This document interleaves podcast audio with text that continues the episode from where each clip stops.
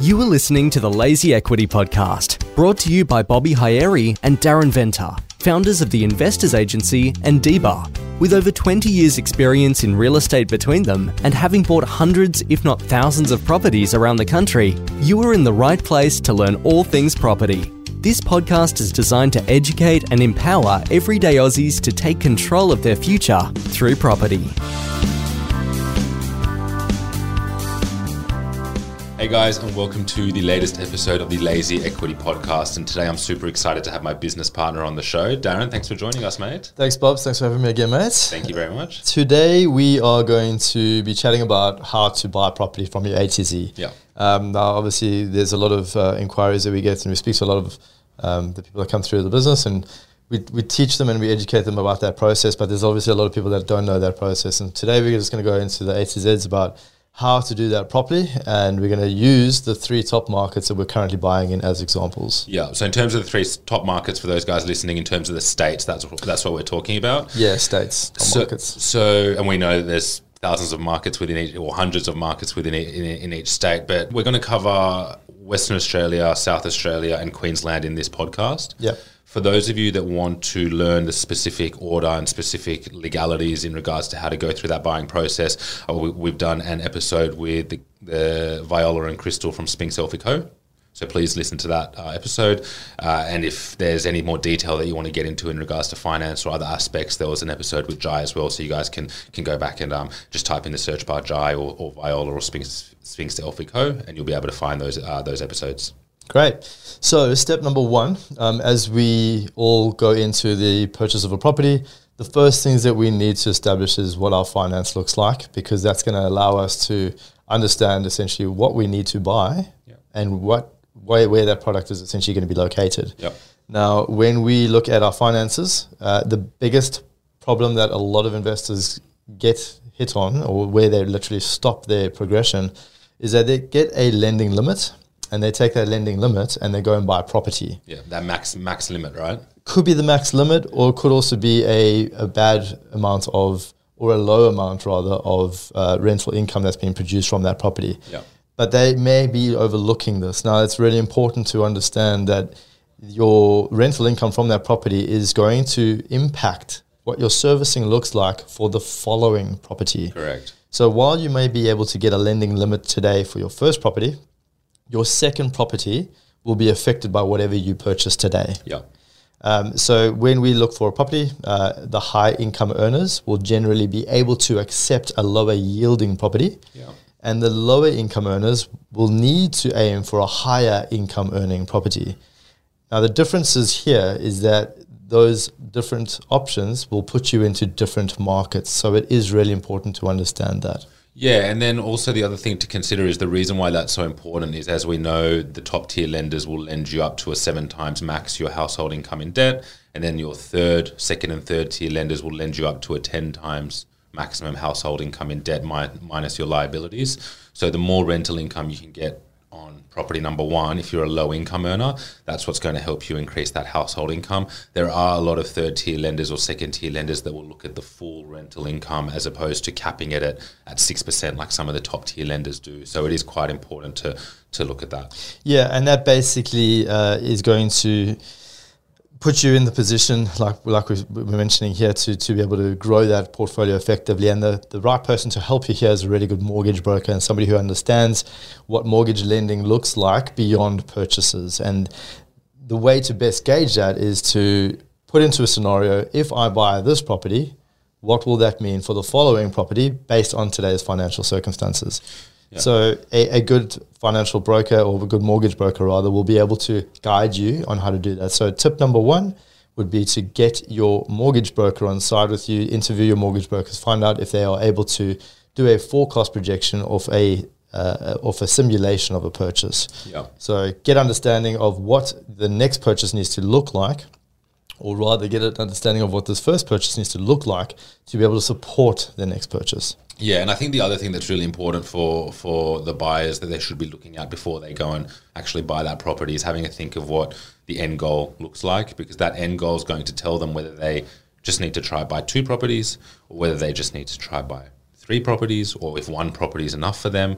So there's so many different variables, and it's it's it's really important to to think about that. And I guess another example that I want to use is is we get quite a few clients who Uh, potentially have a lot of income on their principal place of re- or a lot of equity on their principal place Yeah. of residence. They don't necessarily like if you're in Sydney and you've got a million dollars on your principal place of residence or two million dollars on your principal place of residence, but you're in a poor cash flow position because you're paying off that loan and it's such a big loan. You don't necessarily want to or need to go and buy another strong growth property that's going to cost you more money to hold on to Yeah. potentially you want a balanced property or just a cash flow property which can help offset some of those repayments. Yeah. So what you want to be mindful of is not just buying in the hottest market at that time, having an understanding as to what your goals are, what your current situation is like and what type of assets going to best suit that situation. Exactly. And those assets are going to be situated in markets, which takes us into point number two selecting your market. Now, in point number one, we did speak about how a, a higher income earner will be able to uh, target lower yielding properties. Um, and a lower income earner would require higher yielding properties. Correct. Now, why that is important is because sometimes when growth expectations are inside markets, those markets could potentially have lower yields. But if we know that there's a higher growth expectation inside them, and our buyer or a buyer would be able to afford the loss of those yields, then it would be more beneficial for that buyer to go and buy in higher equity markets because at the end of the day, equity is what creates the wealth. It's not necessarily the cash flow. Correct. The cash flow will retire you when it comes down to releasing those assets or reducing your debts. Correct, exactly. That's right. So in terms of selecting those markets, there are a few fundamentals that you that you always want to look into, and and you know some of those long term fundamentals are things like population growth. You want to look at infrastructure projects going on within an area. You want to look at how diverse that economy is. Like you don't want to be buying in. We're seeing now post COVID. Holiday destinations and tourism destinations that were single industry driven are struggling quite a bit. So you want to make sure they have sustainable, uh, long-term economic drivers for the future. Yeah, and a really good website and a resource to find some economic drivers within areas. Uh, one of them is Urban Developer. It's a publicly available website where you can just type in the area and it'll give you really good understanding of what sort of projects are going on inside those areas. But in terms of the actual live data, head over to realestate.com.au or domain.com.au. Those are the websites that will give you uh, up to date information, or at least within the last month, of what's happened within those markets and uh, how much traction is in those markets. A really good indicator here. Um, now we know that not every market is dependent on uh, actual auction clearances. However, the higher the auction clearance rate within a market, we can safely assume that there's going to be more demand within those markets. That's right. Yeah. Now, there are also a lot of other factors inside those two platforms which tell us about the expected valuations of a market and where those valuations have come from in a historical six months or 12 months before that. So that'll give us a really good understanding of the trending pricing and the trending growth of cash flow Yeah. um, for those markets. So educate yourself around those markets. Uh, make sure you can buy safely in those markets. And I say safely because that's going to come into the cash flow produced from that property as well inside that market. Yeah, yeah, that's right. And so, and then after that, I guess when someone's selected the right market for them or for themselves, and they, they know what market's best suited to their personal circumstances, you want to make sure you're selecting the right asset within that market. We know that there's such a big difference between how a three bedroom house will perform in a specific market in comparison to a four bedroom house. Or we know that. Um, you know, units will drastically drive the median of, of, of an area down, but then um, doesn't mean that the houses haven't performed extremely well during that time. So it's really good, really important to get an understanding of the specific asset type within that market that's in most demand. Absolutely. And that comes in when you're looking at a market's median because a median is a representation of all asset types Yeah. within a market. So that's accounting for two bedrooms, three bedrooms, four bedrooms, and five plus bedrooms. Yeah. Now, that's obviously takes into account, like you said, apartments, units, as well as houses. Yep. And that is a median. Now, if a median is growing at, let's say, 10% per, per, uh, per annum, Yep. it's a good result, but more than likely you're going to find some of those formats are producing maybe 6% or 4%, Yep. which means the latter of that is the higher producing mar- or the higher producing asset. Correct. And that could be the three bedrooms and four bedrooms and typically are. Yeah. So have a look at what's more in demand around the three and the four bedroom houses because that's going to uh, generally drive more demand. and those will be the higher equity producing properties. And where where can the listeners find where what's what's most in demand in terms of the format type? Is that available on realestateanddomain.com? Yep. So in realestate.com.au, there is an actual suburb profiler, and it gives you a really good breakdown in terms of the actual cash flow, so the rental return from a property, as well as the uh, the growth from those those formats as well. Right. And that gives a historical trend uh, inside them too. Okay. So step three is basically getting into these actual properties and, and having a look at them. Now, a really good way to do that is to find a, a good partner on the ground because a lot of the time when you do find a property in these areas, these properties could be in markets or suburbs across the country. Uh, you may be, you know, you may live in Sydney and we may they may be shopping in WA. Yeah. So getting a good partner to have a look at that property for you is going to really help you get into uh, a, a, good state of confidence Yep. about that property. Because as we know, there's different pockets w- within markets as well. Yeah, that's right. And a good partner would be uh, property managers. We feel that it can be very valuable here. The reason why property managers would be really valuable, for, so you wouldn't ever, I shouldn't say ever, but you ideally don't want to have a, a real estate agent doing the walkthrough for you because they have a vested interest to sell the property at the highest price. And I wouldn't be surprised if they are if they don't if they accidentally miss certain things within the property that they don't want to show. It's it's not it's not uncommon like for Yeah. that to happen. You can't expect it's just it's just risky to rely on an agent to show you all the aspects of the property.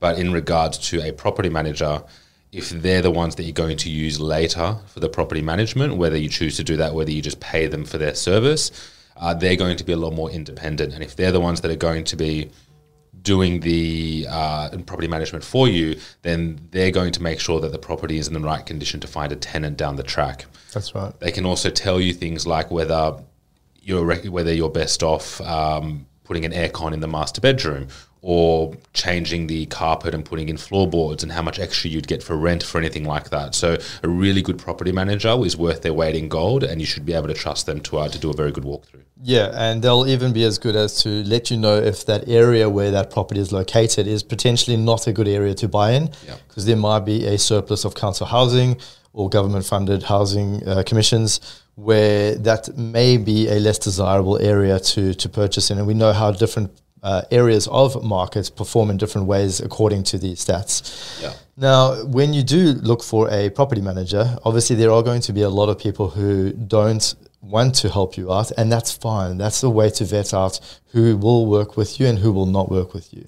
Somebody who has their interest of actually being able to take a new property and add it to their rent roll and use you as a client will also be the right person to be able to have a look at that property for you and be in good communication uh, with you because that's the, the type of person that's going to go above and beyond to, to manage that property is to help you out by initially inspecting it as well. Yeah, and one of the things you want to be mindful of is I'm not going to put a blanket over all of the larger agencies, but it is something to be careful of. If you are going to a larger agency, if they're sending their junior, their newest staff member, or their younger staff member, they might not have the same skills as as a smaller property management agency where you're dealing with the owner directly, or if there's a senior buyer's agent that you can deal with. So you just want to be mindful who they're sending.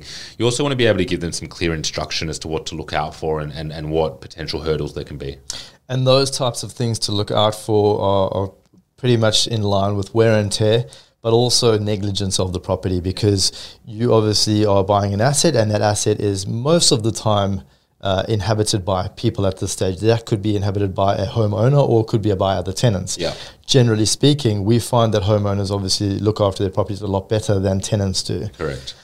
keep in mind that the tenants that are inside that property are on a, a lease, and that lease does have a condition report attached to it. So there is a degree of responsibility that those tenants would have to keep that property within a good order. Yeah.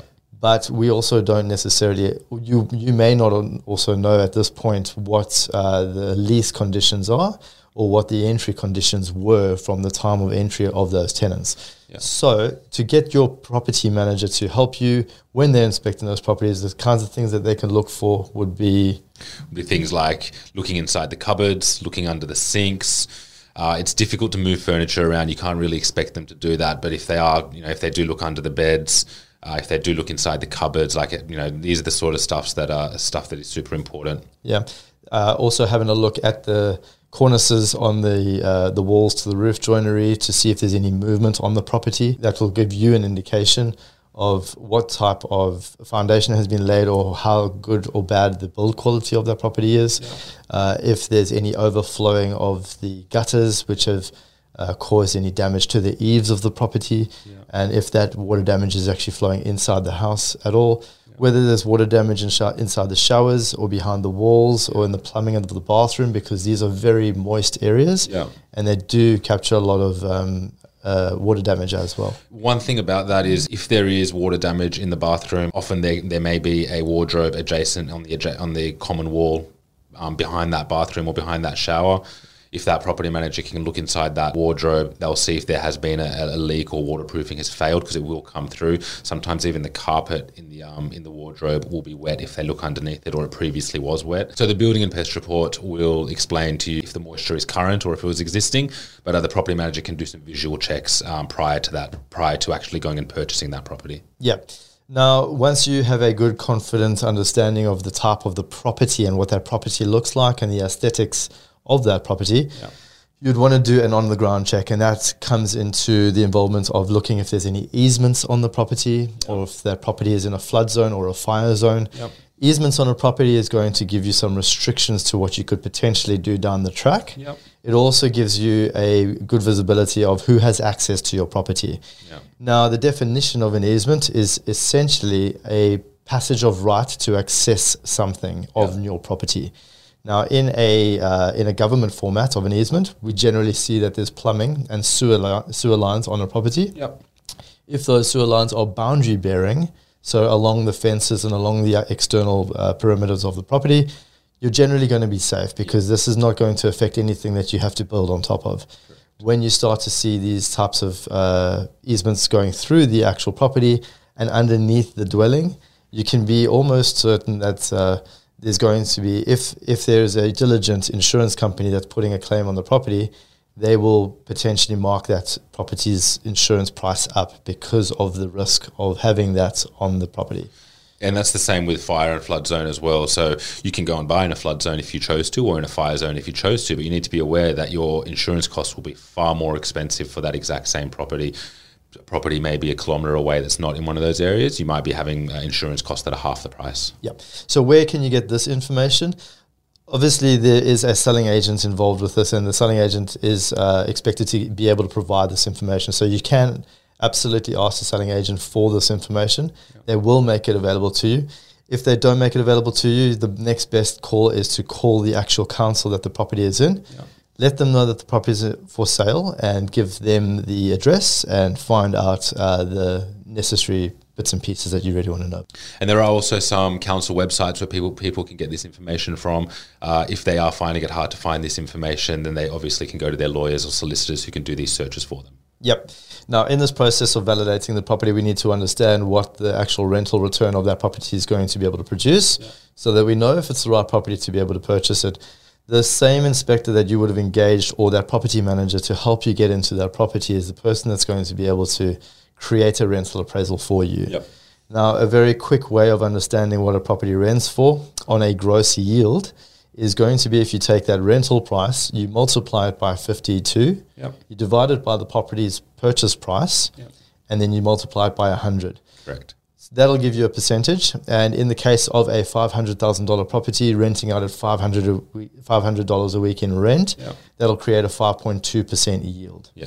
Generally speaking, that's going to satisfy a lot of banks. But if it doesn't satisfy you, it's not going to be the property that helps you get to the next one. So you need to be diligent about what that rental yield of that property is going to be able to produce so that you know it's the right property for you to purchase for your purchasing plan for the next purchase. Yeah, and, and so you can get that rental appraisal from the property manager, which is extremely important. But I would say if you don't have a relationship with that property manager, then it's wise to take that with a grain of salt. Uh, what you probably want to do as well is do a little bit of your own due diligence, and um, and you can go on to you can go on and see what's available for rent, same format in that same suburb, and and you know you can give yourself a bit of a range as to what what they are looking for. Like so, so you just want to be mindful if you haven't worked with this property manager before, um, just just they're generally going to be accurate because they're the ones that have to find the tenants. But just take it with a grain of grain of salt in that regards. Just when you are looking at comparables and you are looking at your own, trying to work out what you might be able to get for rent, Um, try get your emotion out of it because we do find sometimes people think that their properties might be superior to other properties because they own it and they get emotional about it. But try get your emotion out of it and just um, look at look at the properties for what they are. Yep. Totally. All right. So the next stage is step number four, which is your negotiations. Now, this is assuming that you're happy with everything that you found in the property. Yep. You've determined the value of the rental return as well as what the value of that property should be to purchase. Yep. And you're now going into your negotiations of that property. I think probably the number one rule for, for negotiating would be ignore the guide. We saw in Adelaide at some stage properties were selling 15, 20% over the guide. At the same time, we were seeing properties in Perth selling 5% under the guide. Uh, now we've seen properties in Adelaide sell 5% over the guide. It changes all the time. Same thing's happening in, in Queensland, same thing's happening in Sydney.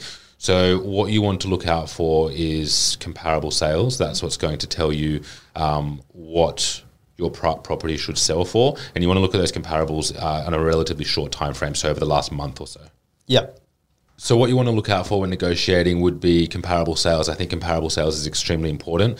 Uh, the type of things you want to look out for is the age of the property, is the land size of the property, is the format of the property, the internal square meterage of the property. These are all the sort of things that you that you want to look out for when when trying to negotiate on a property. And also in regards to even specific suburbs, you want to get familiar whether there are specific pockets in specific suburbs that are superior and specific pockets in specific suburbs that aren't as superior. And this is going to all impact the, the property price. Yeah. Now, when you are doing that negotiation for, for the purchase, keep in mind that generally within a suburb there's around 30% of those properties which are being inhabited by investors or rather tenants Yep. and the rest of them that market is sitting 70% being homeowners Yep. that means that uh, there's a, a good chance that you will be buying a property that has investors in it or has homeowners in it. Generally speaking, you'll find that when you're going up uh, to negotiate into a property that has homeowners, you're going to get a lot more traction inside that property. Not just because that property would have have thought to have been taken care of better, but also because there's no lease in play on that property, which means that you're not tied into anything that potentially could be locked in from a lease agreement Yeah. of that purchase. So in that case, you will be able to buy that property and rent it out at the market rate. Yeah. When you have a property which is on a lease and it's tenanted currently, you'll find that there'll be less buyers involved. This is a really good way to understand your negotiation temperature of that property.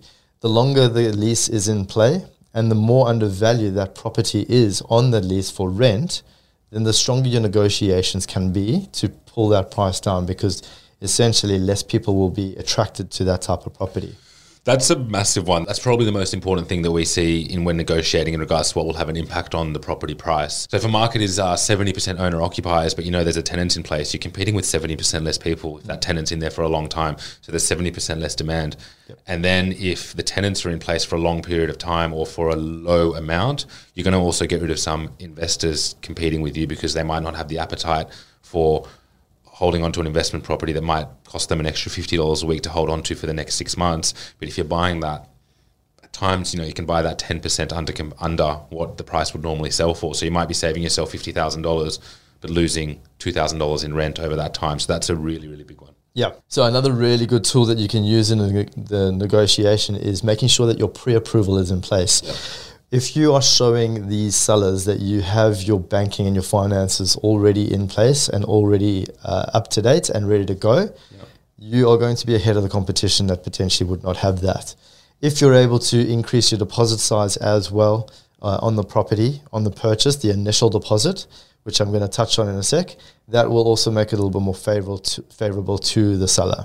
Now, there are two deposits on the property. There's the initial contract deposit, which is a fee which can range anywhere from $1,000 in a lot of the Queensland markets up to 10 or 15, $20,000 in uh, other markets around Australia.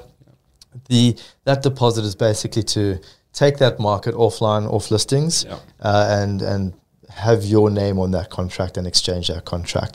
Once that is exchanged, then the initial deposit from the bank uh, or the initial deposit from your savings account is, is transferred over, uh, and that's the balance of whatever's due from the contract that you're negotiating on. Yeah, and there are a few other things that buyers can do, and this is by no means something that we recommend, but it is something that a buyer can choose to do if they wanted to. Obviously, seek legal advice and have a think about your own personal circumstances and risk profile.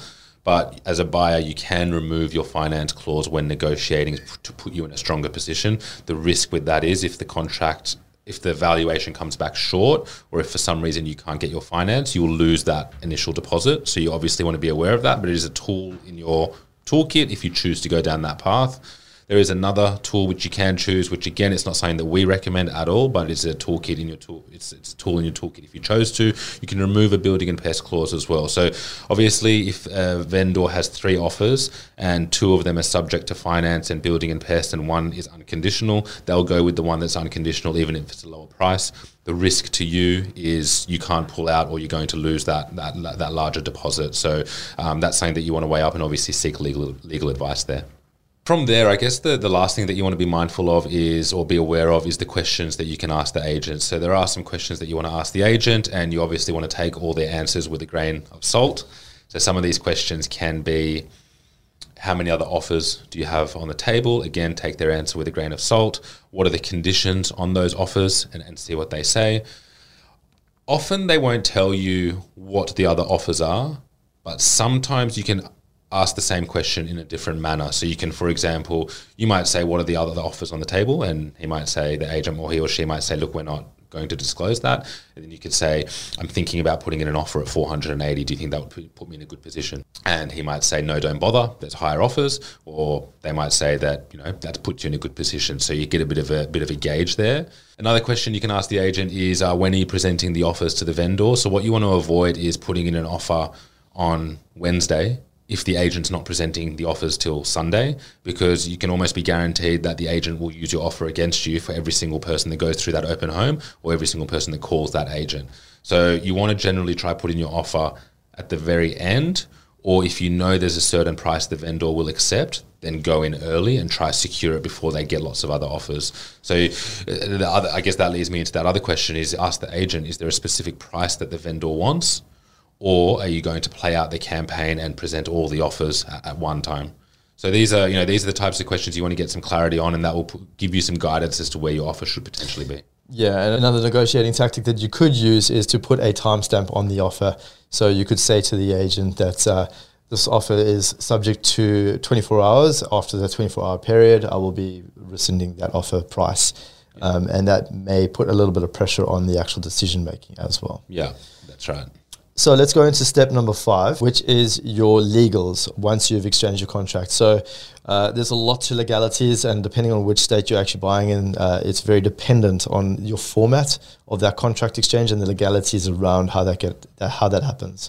Yeah, so because it is so detailed and there's so much there for, for you guys to go through or for us to go through. Again, refer back to episode 12 and 13 where we went through that with uh, with the guys at Sphinx Elphick and Ho, and there is a ton of information there that will help you guys for state to state. Yeah. So at that stage of going into your actual legalities and uh, making sure that your contracts are in line, uh, you know, in WA, South Australia, and in Queensland, which are the three states we're talking about at the moment, yep. um, all of those markets warrant the exchange of a contract and then a time period to go unconditional. Yep. Now it's that period between the the exchanged contract and the unconditional, which we're going to be talking about in this section, yep. and that is to enable you to get your due diligence correctly done through your legal format, and that's going to be again through your solicitors, but also to book in your building and pest inspection to make sure that that property is within line.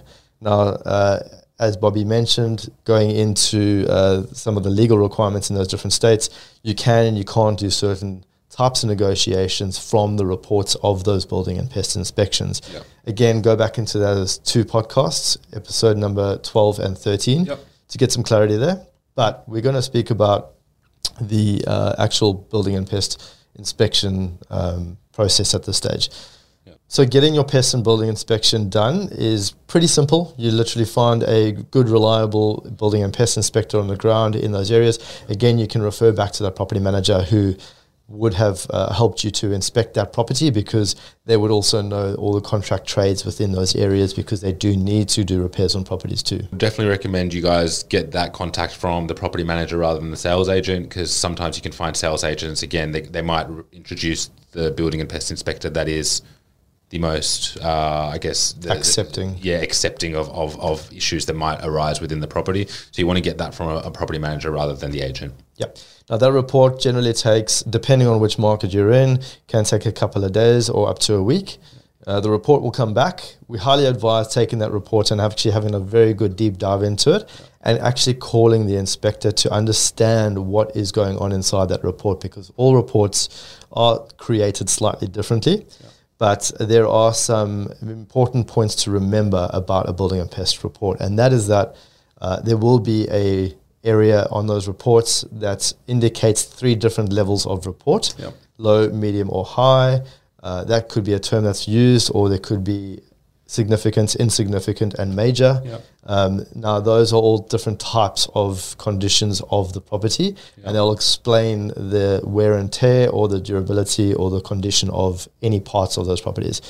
When it comes down to looking at um, movement on the property, this is something which does happen in a lot of properties, and a lot of people could just look at their own homes and actually see movement in their own homes as well. Yeah living around it versus finding it on a report is very different because somebody's now pointing it out to you. Yeah, and generally they're pointing it out as a major issue, but that's why it's important to speak to major or significant. That's why it's important to speak to the building and pest inspector to get some clarity as to what major or significant means. A lot of the time, a major or significant item might just be something that uh, it doesn't mean the house is going to fall down. Doesn't mean that the, the structure is um, is compromised. It might just mean that it is something that needs maintenance in the near future, whether that be uh, expansion joints um, added in or, or you know whatever it might be. It can just be a simple maintenance item, but they do need to legally classify that as a minor or major.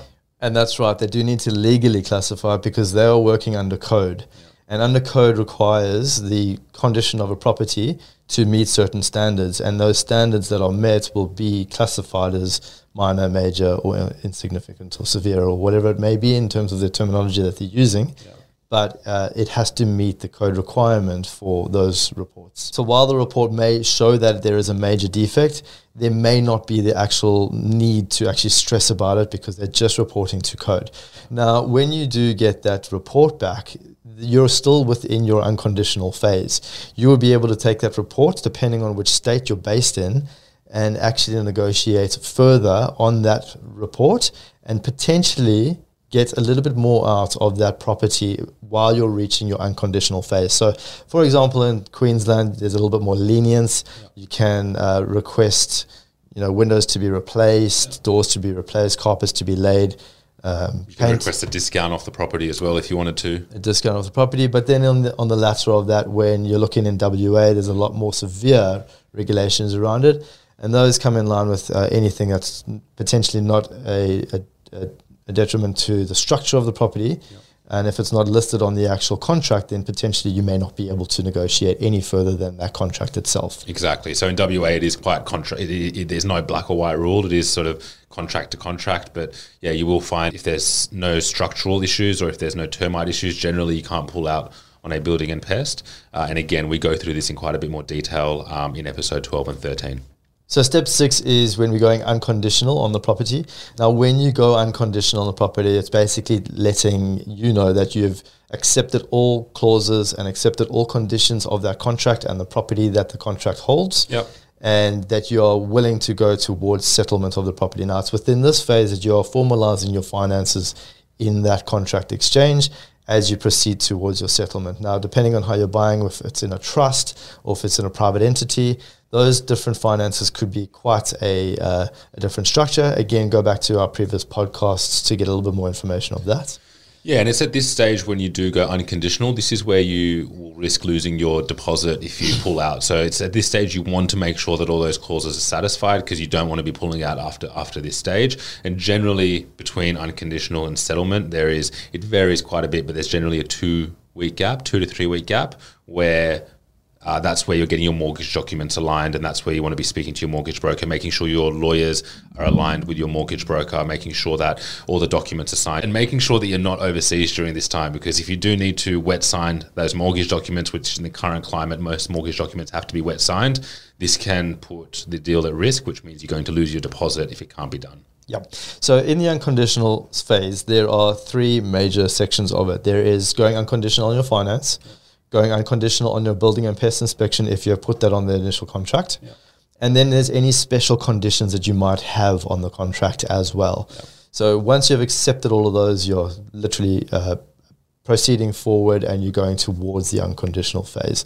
And it's like Bobby said in the section that you need to make sure that you're available, your finances are available, and that everything is in line to proceed towards that settlement phase. Now, in that section, you're also going to want to engage back with your property manager. Make sure that they are able to uh, help you out with the pre settlement inspection of that property. Yep. You would also like to then try to contact your depreciation experts um, and get them into the property to have a look at the property so that they can tax write up your uh, your claimable, depreciable uh, components of that property as well as the property itself if it is new enough to do so. Yep.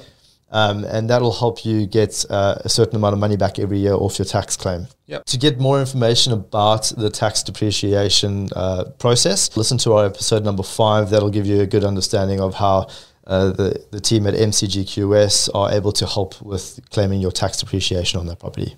And then from there, on the day of settlement, uh, generally the, the lawyers and the brokers will be managing everything. Hopefully, you've got good lawyers and, and, and brokers on, on your team. They'll um, they'll make sure that prior to that, you want to make sure that the right amount of funds are sitting in your account because the bank will automatically pull those funds out of your account on settlement day. The lawyer should be telling you how much needs to be in which account and uh, and and pretty much from there you'll see the money taken out of your account and a new loan created generally the next day and that's uh, that's pretty much what happens on settlement day so there's not really much for you to actually do on that day no, there isn't. But after that, there's uh, a, need to obviously tenant that property if it's not tenanted at the stage.